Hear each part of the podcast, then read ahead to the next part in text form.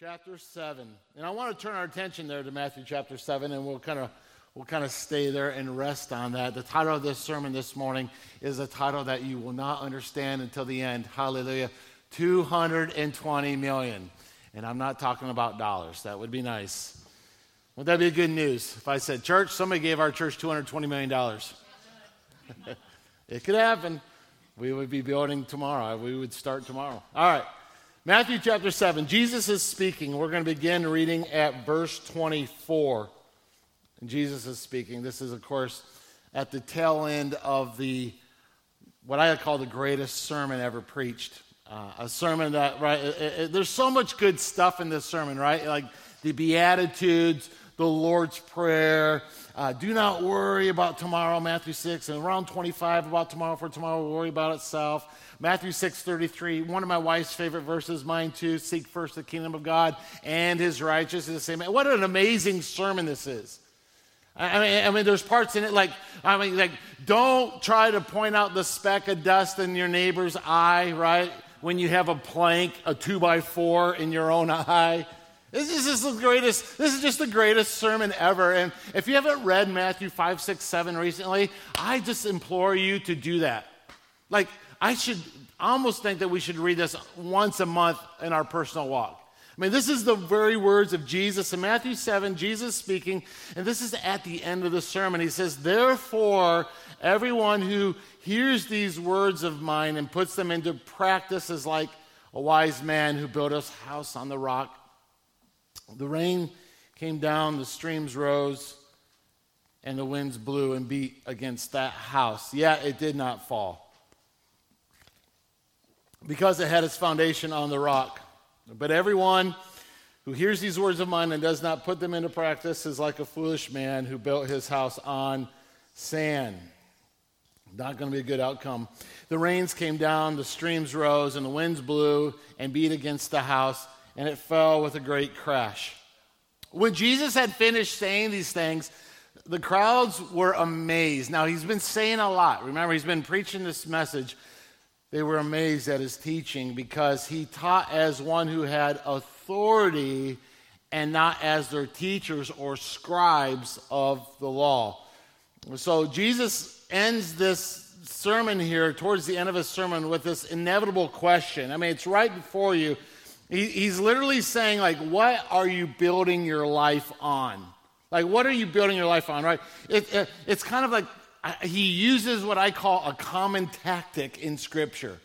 Uh, Jesus paints a visual picture of a question that he's asking What are you building your life on? And so it's really easy if you are like me to visualize like these two men, these two houses, right? They're identical houses uh, who, that, that face the same storm, but they have completely different outcomes. So we, we have Jesus painting this amazing picture here. It's a, I mean, it's, it's not just a really good sermon, it's like the greatest sermon. Uh, and he ends this message with a picture, this visual image of what do you build your life on. And, and I'd like to literally say it's like a masterpiece painting, right? You ever watch like Bob Vila? Some of you know Bob Vila is, right? He would paint these paintings and like he would paint something and then he would take this color and I, and I want, I'm like, he messed it up. Right? I'm like, why is he doing that? Right? But as you would see him fill in the, the, the, the, the painting with colors, it all came together. And I think this sermon is like a beautiful masterpiece, right? It's a, it's a painting, and, and he paints this picture. Like this fork in the road, this choice of like what are you building your life on? And, and we see the same thing happening throughout the bible right? How about in the garden? I mean how about how many, how many know in the garden there was a, a fork in the road. Like god was saying it's either my way or your way. Uh, it's, it's a choice that you'll see throughout the bible. It's reiterated in deuteronomy and throughout the bible remember he's like i set before you a choice between life and death and blessing and cursing. And so God pleads with us, right? Choose life so that your descendants may live. How many? The Bible is full of these like choices. Like, what house will you build on sand or on rock? Will you follow me or follow your desires, right? So the Bible is full of this again and again.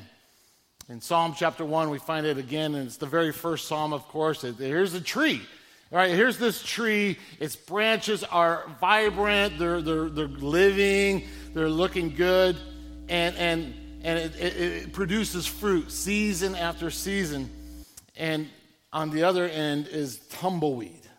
So you have like this healthy tree that's producing fruit, and then you have tumbleweed, which is dry, which is prickly. And so there's this choice again. And, and, like, who would you rather be? Would you rather be the tree that produces fruit, or would you rather be dry tumbleweed? I hope that no one in this room is like, I really want to be like t- dry tumbleweed. It's not a great choice. I want to be a tree that's producing, right? That's living, that's, that's, that other people can, can gain something from. It's strong, it's living. And so we hear these stories throughout the Bible, like these choices being made. And so this guy built this house and it looked pretty good and it got destroyed, right? The one on the sand, and that's not good. Over, over here, this guy built an identical house. It's on a rock and the storms, the same storm comes, and that, that house survives the storm. And I think that we would all want to be in that house, right? I, I want to be in that house if a storm is coming up, and because I know I'm going to be okay. So, which is, of course, what Jesus Jesus wanted the audience to respond with. And, and I truly believe that we all want our lives to be built on the right things. I, I truly believe, as believers, we understand that I want my life to be built on the right thing. I want my relationship, amen, to be built on the right thing. I don't want my relationship to be built on something that's not of God. Because how many know it won't last? And I forgot to make a really cool announcement today. We have a more than married thing coming up, and it's going to be awesome. We listened to John and Lisa Bevere are teaching this great study. And how many know in your relationship, it has to be built on something? I mean, something from God. And, and so I think we all said, God, I, I, want this new year, really this new decade. I, I like, I want to be, I want to do something about my health or my finances, right? I think all of us in this room think those things. Like, I want my life to be built on something of significance. And how many know there's nothing greater than building your life on God's word? Absolutely. And so the Bible is very clear. Now, in a moment, I'm going to preach a little different sermon today than I normally do. And, and, and you might not even like me at the end of the sermon, but I'm okay with that. just for just maybe by next week you'll like me again. But there's just some things that we have to hear sometimes. Amen. And, I think it's really true. You know, there's, there's a, a philosopher who I never heard of until I did some reading yesterday. And I looked up some of these things, but his name was George Santayana. And he said, Those who don't learn from the past are condemned to repeat it. Those who don't learn from the past, maybe past mistakes, if you don't learn from your mistakes, you are condemned to repeat it. Like you will do it again if you don't learn from something. And so that's not a scripture, but it sounds like it. And, and so as I was praying and I was you know, driving last week and I was flying, I was just praying for our church. And I was really overwhelmed at times, almost to tears with like this great burden. Like, like God, what, do, what are we doing right now? Like, where are we going? Like, what we want, I want more for our body. And so, like, in this new year, this new decade, I began to sense that there's something profoundly different happening. Like there's there's something profoundly happening that's awesome, but there's also like something profoundly happening that's very difficult. How many know the enemy will try to if, if stop those areas that seem to be so healthy? And so it's like, Lord, I've just been praying in the spirit and just like kind of going through seasons. I know, I know many of you in this room have been praying and, and, and believing for more. And it's just like something, God, I'm just like, I can't wait to see what you're going to do. Amen. I want to be there. I want to be in that house. Like, I want to build my life on that. Like, I've tried it. Many of you in this room have tried to build your life on other things. And how many know it really doesn't last long? When the winds come and life brings out all the storms, it's just like there's nothing left. And so that's what I want to be. So I was praying about this and, uh, and I was like, Lord, what do you want to do? What's happening like on the earth? Like, God is moving by His Spirit. And I mean, sometimes maybe we don't see it because we live in our bubble here. Uh, I saw it yesterday, like literally leading 100 people to Christ yesterday. I was like overwhelmed with tears. I come home after early in the morning, I'm like, I, I, I told Heather, I'm like, I just literally can't believe what I just did. Every time I'm like, I just can't believe I just prayed for that many people in Pakistan to re- receive Christ. Like, I, I, am looking into, there's ladies right in front of the camera with full on burqas crying, receiving Jesus Christ. I'm like, are you kidding me right now? Is this, like, are you kidding me, God? And I'm like, Lord, I want that for us here in America. I, I, just don't want to just sit back and remember the stories of old, but I was, I was thinking about this learning from the past thing, and, and this is kind of going to maybe be throw you off a little bit, but I was like, what was it like 100 years ago? Now, nobody raise your hand, but some of you in this room are almost around 100 years ago. so you might be able to tell it better than I.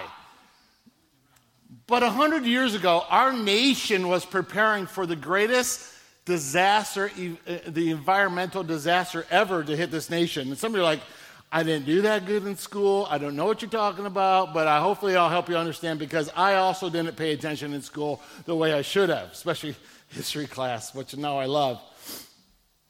But 100 years ago, our nation was preparing for something that would be known as the Dust Bowl. The Dust Bowl. That doesn't sound that terrible, but it was devastating. It was terrible. And it, it, it's not a football game? It's not the Orange Bowl, the Rose Bowl, or the Cotton Bowl. It's not a football game, but it was a, a blizzard of dust that swept through the plains of America. It was devastating. And I heard about it. I remember hearing about it in high school. I don't remember much, so of course, I Googled it, right? The greatest textbook ever invented, Google.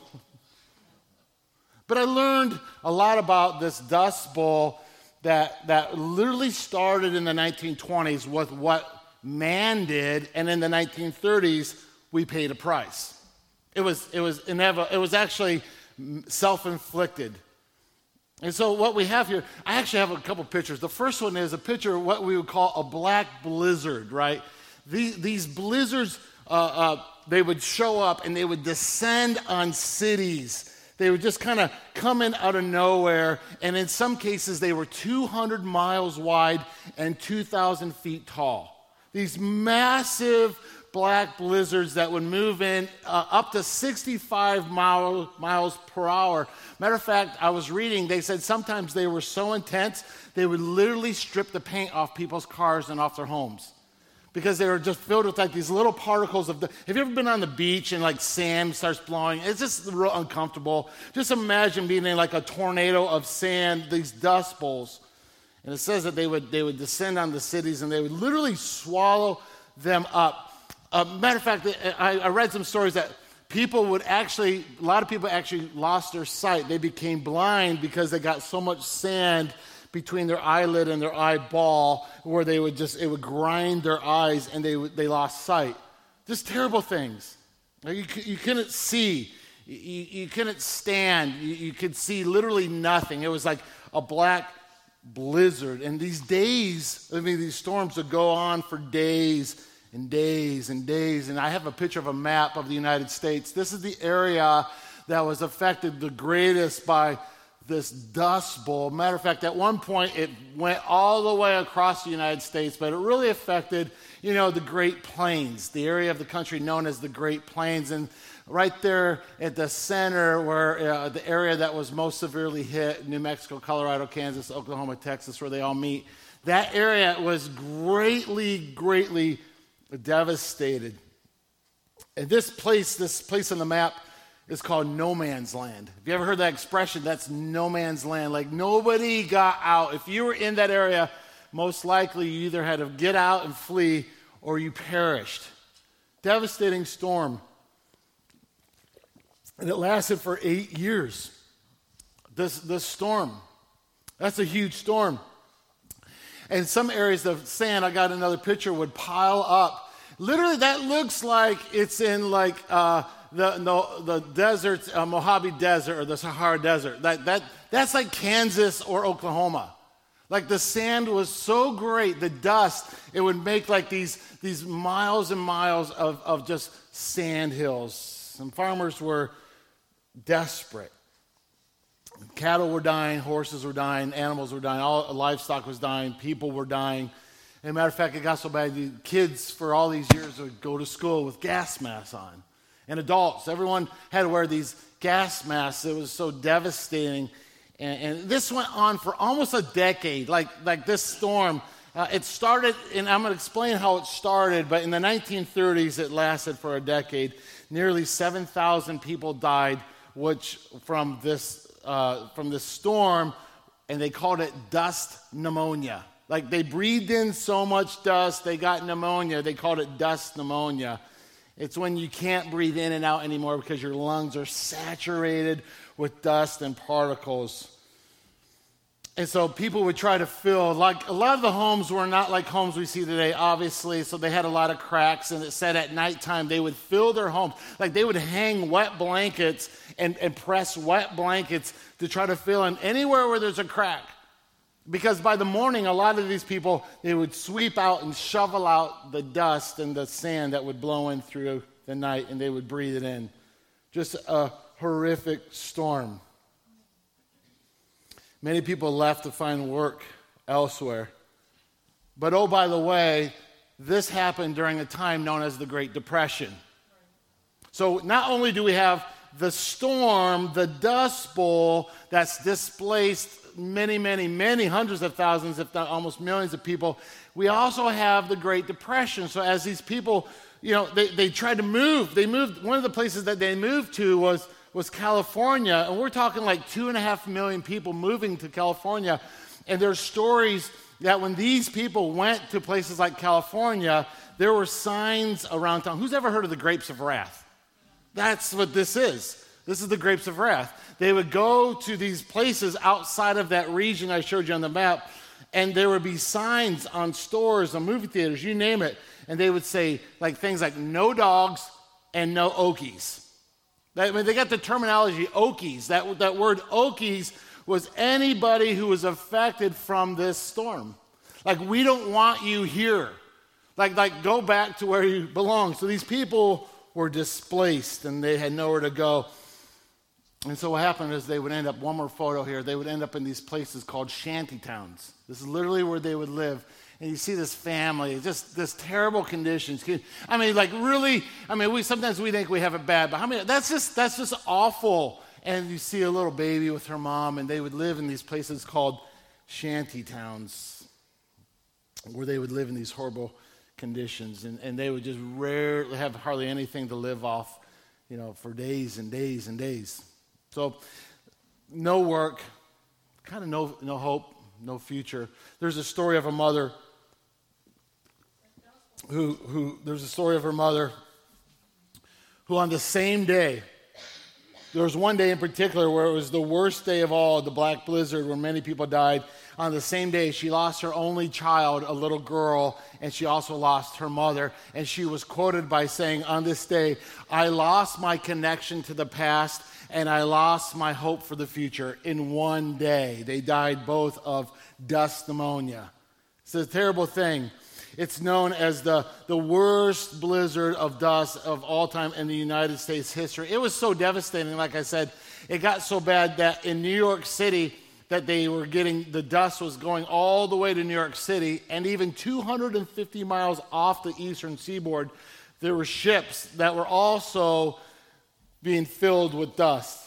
So this is a huge storm. It's funny in high school how I didn't even, it didn't even register, but now I think like how did I miss this? This is like something that's huge, devastating.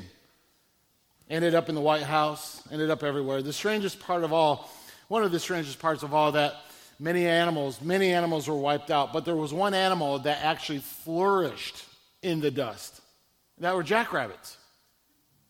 Jackrabbits, for some reason, repo- I mean, they populated during those eight years. Matter of fact, there's one story that they counted in one community, one small village, they counted, they had over 30,000 jackrabbits in their town. And there are people who would tell stories that they thought they were living in the last days. They thought that this was a new plague of jackrabbits. And they said that the jackrabbits got very aggressive. And they would eat the doors, except for the doorknobs, if they weren't made out of wood. They would eat the fence posts. They would eat all everything they could eat. So the, the jackrabbits were, were like taking over. And people thought the world was ending and that was over.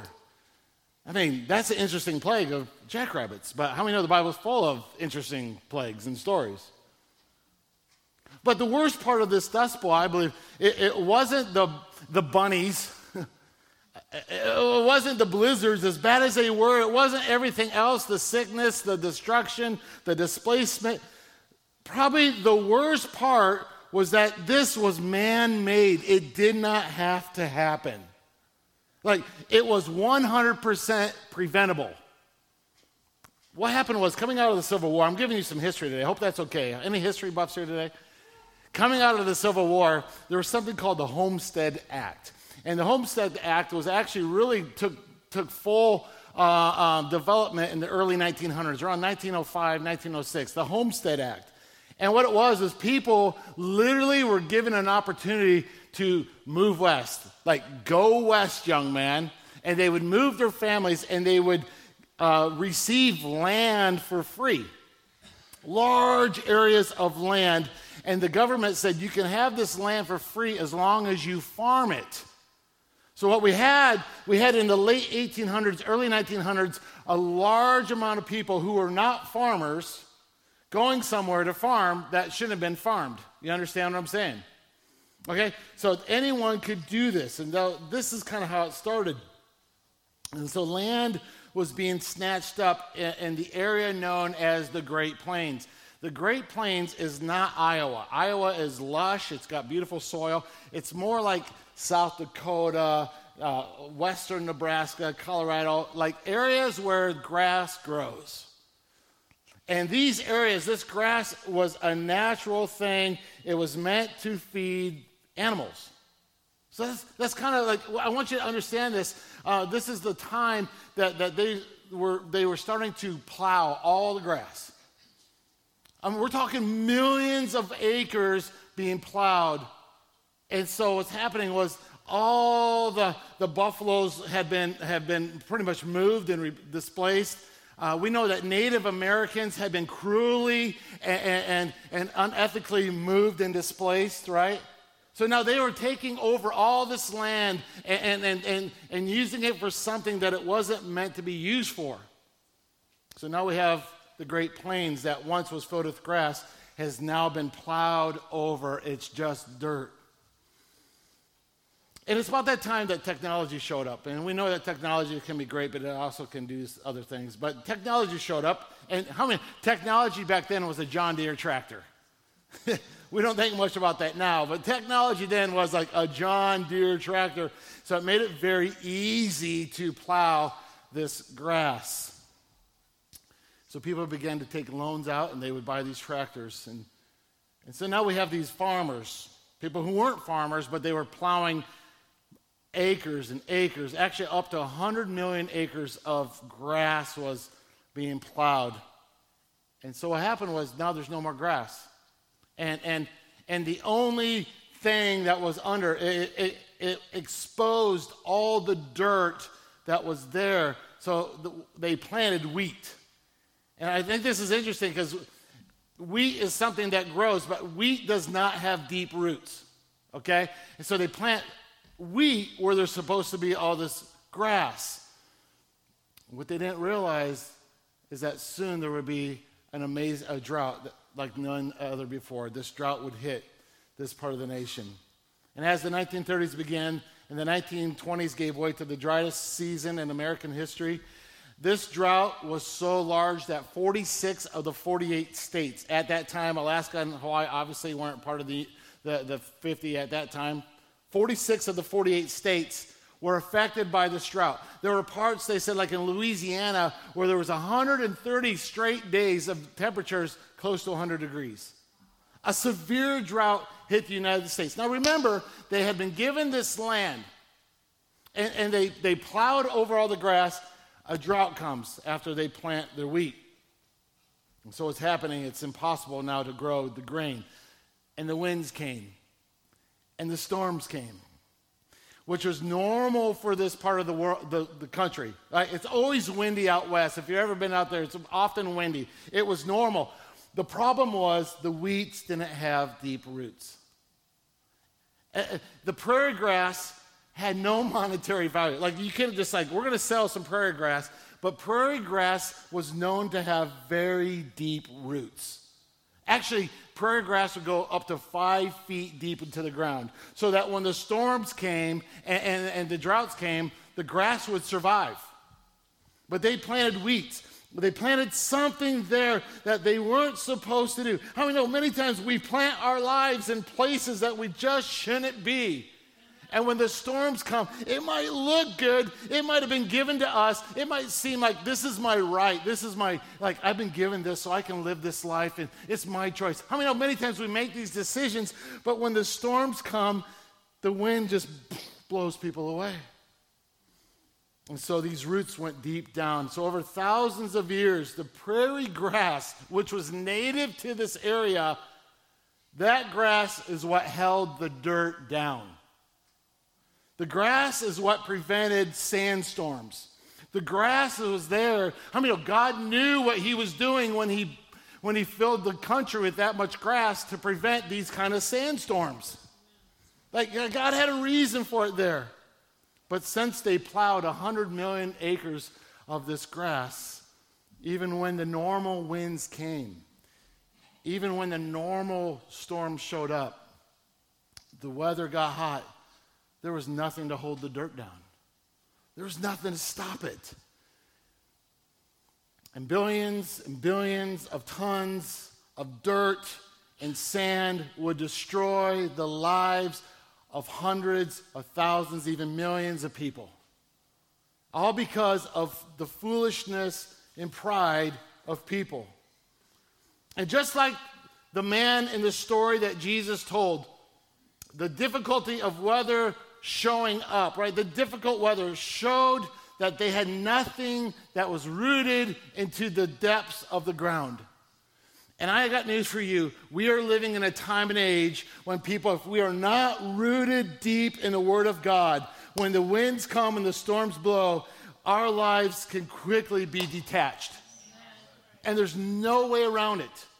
And the thing is, when we get detached, it devastates other people's lives. I mean, we just think like it's only going to bother me. No, other people are affected by decisions that we make. And the problem is we don't learn from our past faults and make changes. here's the takeaway from this sad story, and it's going to get better, but it's really profound. Here we go 30 comes after 20. it's not very profound, right? 30 comes after 20. How many know 40 comes after 30? 50. And some of you are like, I don't want to get older already. You're making me feel older. Like I'm getting close to 50. Well, 50 comes after 40. Not real profound, but it's going to make sense. What I mean by this is we can live right here in the moment, but for, forget that perhaps we are slowly moving towards a future that we won't like when we get there. Like we, like we can say, like, I'm living right now in the moment, I can do what I want, but perhaps in the future, we won't like where we end up because we didn't change things when we had a chance to change things. I have talked to too many people who are way down the road in life and said, if I could just go back in time and talk to myself when I was a young person, I would have done things a lot differently. Listen right now and listen to me good. If you're younger in this room, you need to right now start thinking about what kind of impact will this have on my future in Jesus' name. Amen. And I, I, I, will go there because God said go there. Hallelujah. Know, because here's the thing the Bible, and I, my Bible's in my office. I have the scriptures here. So I have the Bible gateway on here. So the Bible, the Bible is an amazing book of life. Amen. How many know the Bible also provides fences and guardrails?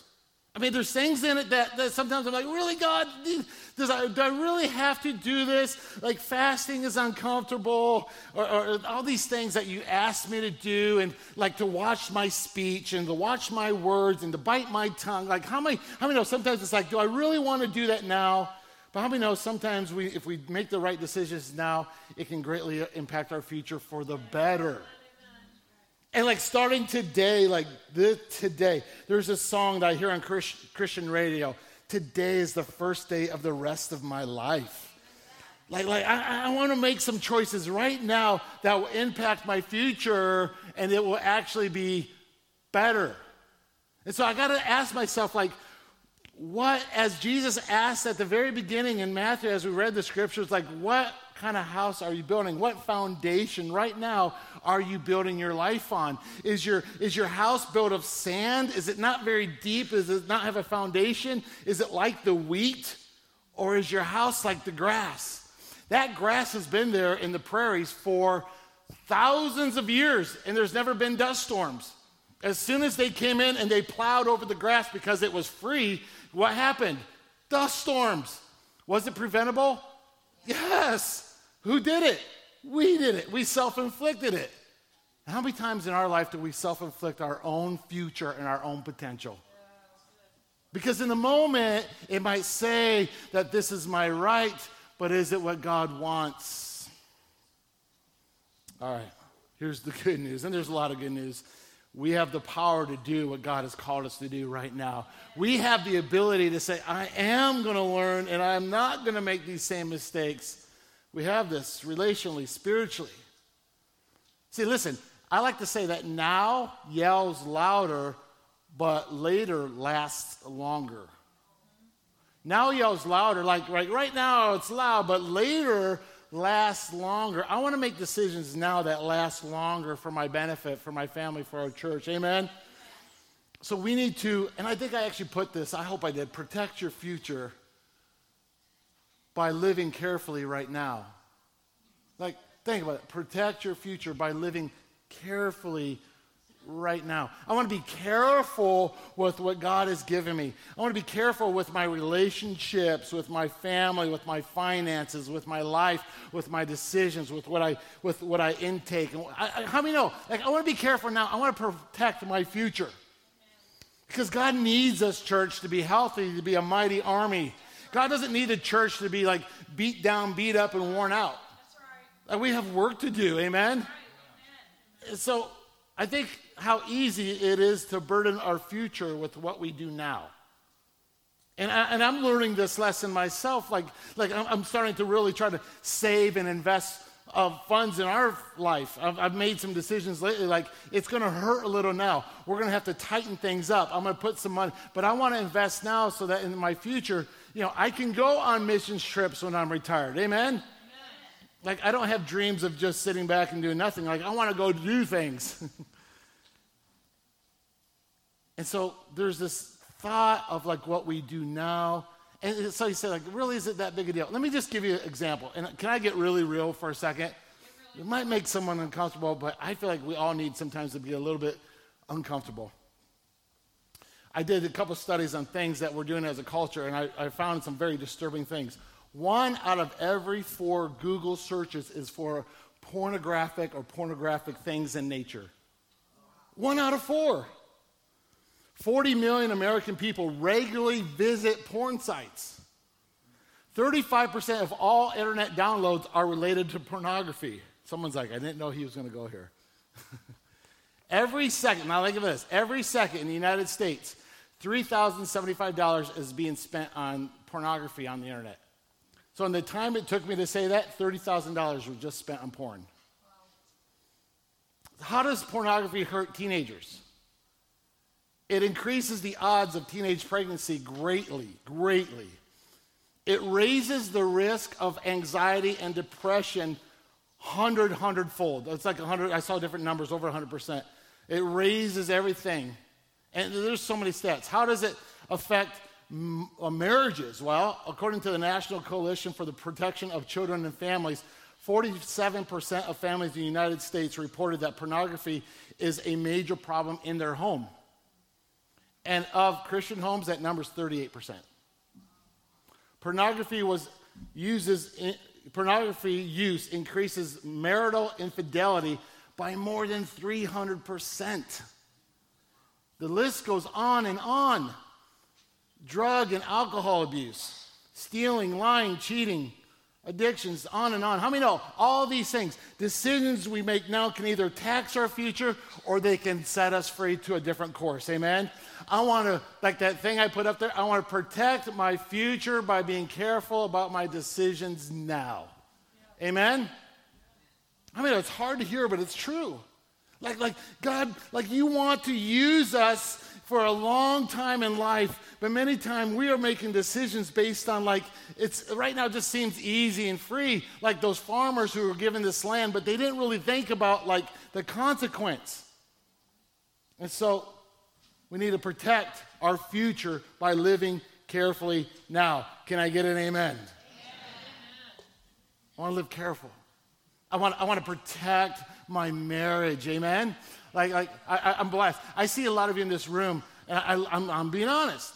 I see like you slip your arm around your wife, guys. I'm like, that's awesome. Right? I see you protecting your children and giving your kids a hug. I'm like, that's right. How many that's what we need to do more of? Amen? Like, like really protect what we have. I mean, if you're single, like, like, like you're protecting something that you're going to give away someday. And like, like there's something valuable that we've lost in our society about protecting things that God has ordained maybe for a later time. But we just feel like we just do it all now, like because it's it's free. I have freedom. It's my rights. No, but there's always something else down the road that we'll have to pay for for how we live now. Church, we need to make some changes in our lives. I, I, every day I just like I need to make changes in my life. I'm constantly saying, Lord, what, what in my life can I change? What needs to go? And I'm about ready to finish. Because if we don't change, in a blink of an eye, we can lose a generation. Like we are very close. Like we have a generation right now that's just, um, I guess you could say, turned off by church as normal or church as usual. I've been doing a lot of studies uh, about Gen Z, and I'm on a team with, my, by the way, president of our Open Bible Church is Randall Bach. He'll actually be preaching here behind this pulpit in a, in a few months. I'm excited about that. He's an amazing orator. You're going to love him. But I, I, I, get to be with him, and we've been really studying Gen Z and the mindset about how to not lose a generation.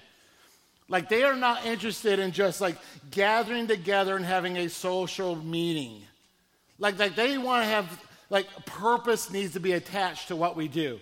Like, it's, we need to not forget about the assembling together, but we also need to go out of the four walls and touch people's lives. Amen? We need to live under God's authority. I want to read these last verses and I'll have you stand with me. Isaiah 61, the Spirit of the Sovereign Lord. Verse 1 The Spirit of the Sovereign Lord is upon me because he has anointed me to preach or proclaim the news to the poor. He has sent me to bind up the brokenhearted, to proclaim freedom for the captives, and the release from darkness for prisoners. God has ordained many of you in this room right now, you're sitting here. God, you don't even realize that God's going to use you for amazing things.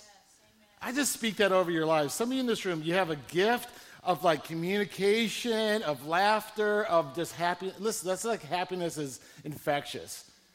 And God's going to use you to touch the brokenhearted, like, like to touch lives.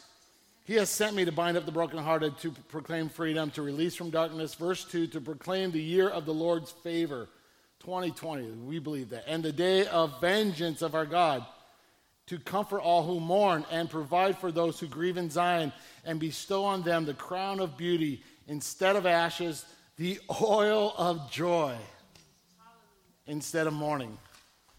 I believe holy joy is just going to break out one of these days. Yes. Woo! And a garment of praise instead of the spirit of despair. Boy, I felt some of that, and the Lord, I just pray for that garment of praise.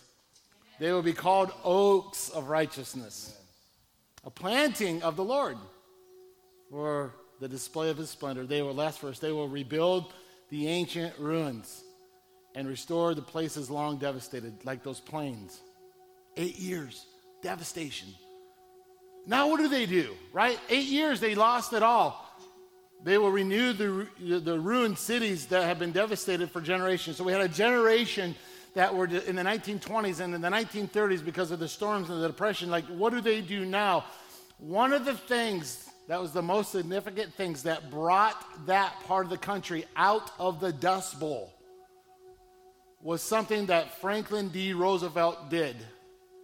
He said, We will plant 220 million trees from Canada all the way down to Mexico. And they built a border of trees that you can see it today. And there, people don't even know about these things. There's 220 million trees that were planted to stop the wind, and they replanted the grass. And I don't know if you've been out there recently. We've been out there a few times. For miles and miles, you see this beautiful grass. And then you see the trees that were planted. And those trees were there to protect people. It brought new life. And so like this 220 million represents not only like, like they were given like there's, there's a solution here. There were many things that were done. That was one of the greatest things that was done. That's a lot of trees.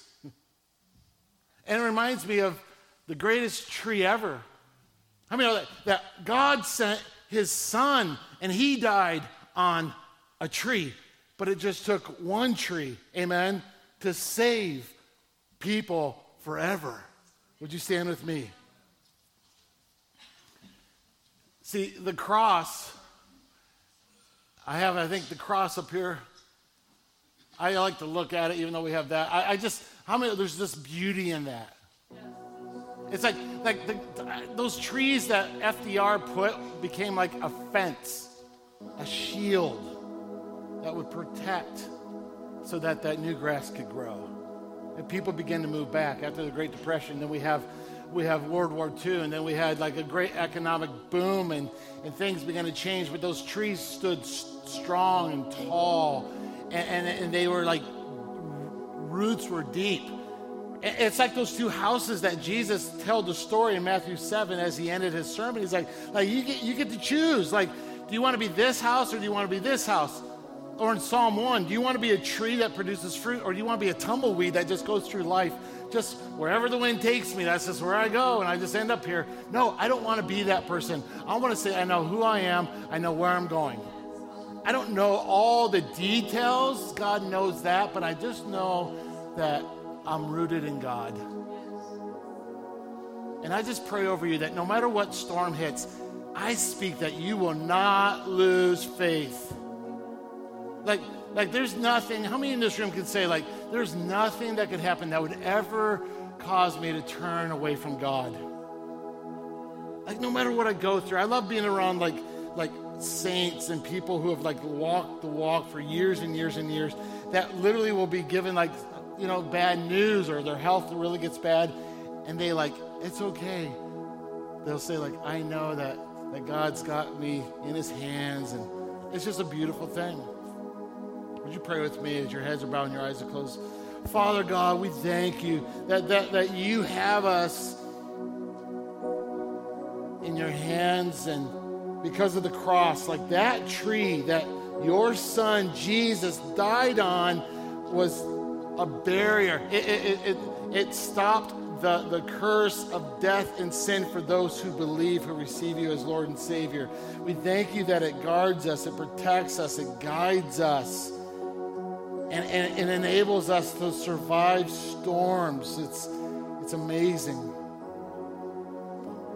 And just like those trees in the plains brought new hope to hopeless areas, God's Son, who died on the tree, the cross, brought hope and brings hope to areas of our lives that seem hopeless. And I pray and I believe that I say this with, with great faith that you will protect your future by living carefully now. Like, and I don't want anyone to feel like condemned. You leave like, oh, it was so hard to hear some of those stuff. No, I want you to hear that and say, oh, thank you, God, that I just right now I surrender all to you.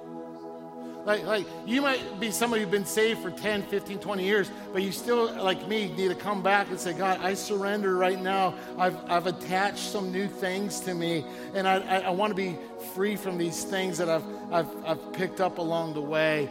And Lord, I pray right now that you would enable us right now to make these decisions in our life today moving forward. That, that, we would truly learn from things that we've gone through, mistakes from our past, and not repeat them. In Jesus' name. So that the church can truly be the church. And I speak prospering, uh, prosperity, I speak uh, uh, health over our bodies, over our marriages. If you're single, I, I pray over you that you would have just the, this profound determination to wait, to make the right decisions now. Now. In Jesus' name. Amen. I want to ask you, I'm going to give you just a little homework. Let's read Matthew 5, 6, and 7 this week. Amen. The Lord just said, just read that sermon. Just read it again. Read it a couple times. Land on it. Get those Beatitudes in there. I mean, blessed are the poor. Blessed are the. It's amazing. You read those and you're just like, oh, this is so great. And then you get into the Lord's Prayer and then you get into Matthew 6. And I'm telling you, it will bless you, it will move you. God bless your church today as we go from this place. We are excited about what's ahead in our lives. I pray, God, that we would today be very aware of our actions, aware of our relationship with you. I pray, God, that we would every day make time to be with you. Bless this assembly, God, as we leave this place. Now, Lord, I pray that the world would just see the love of Jesus all over us. In your name we pray. Amen and amen. Amen. God bless you. Be safe. Be warm.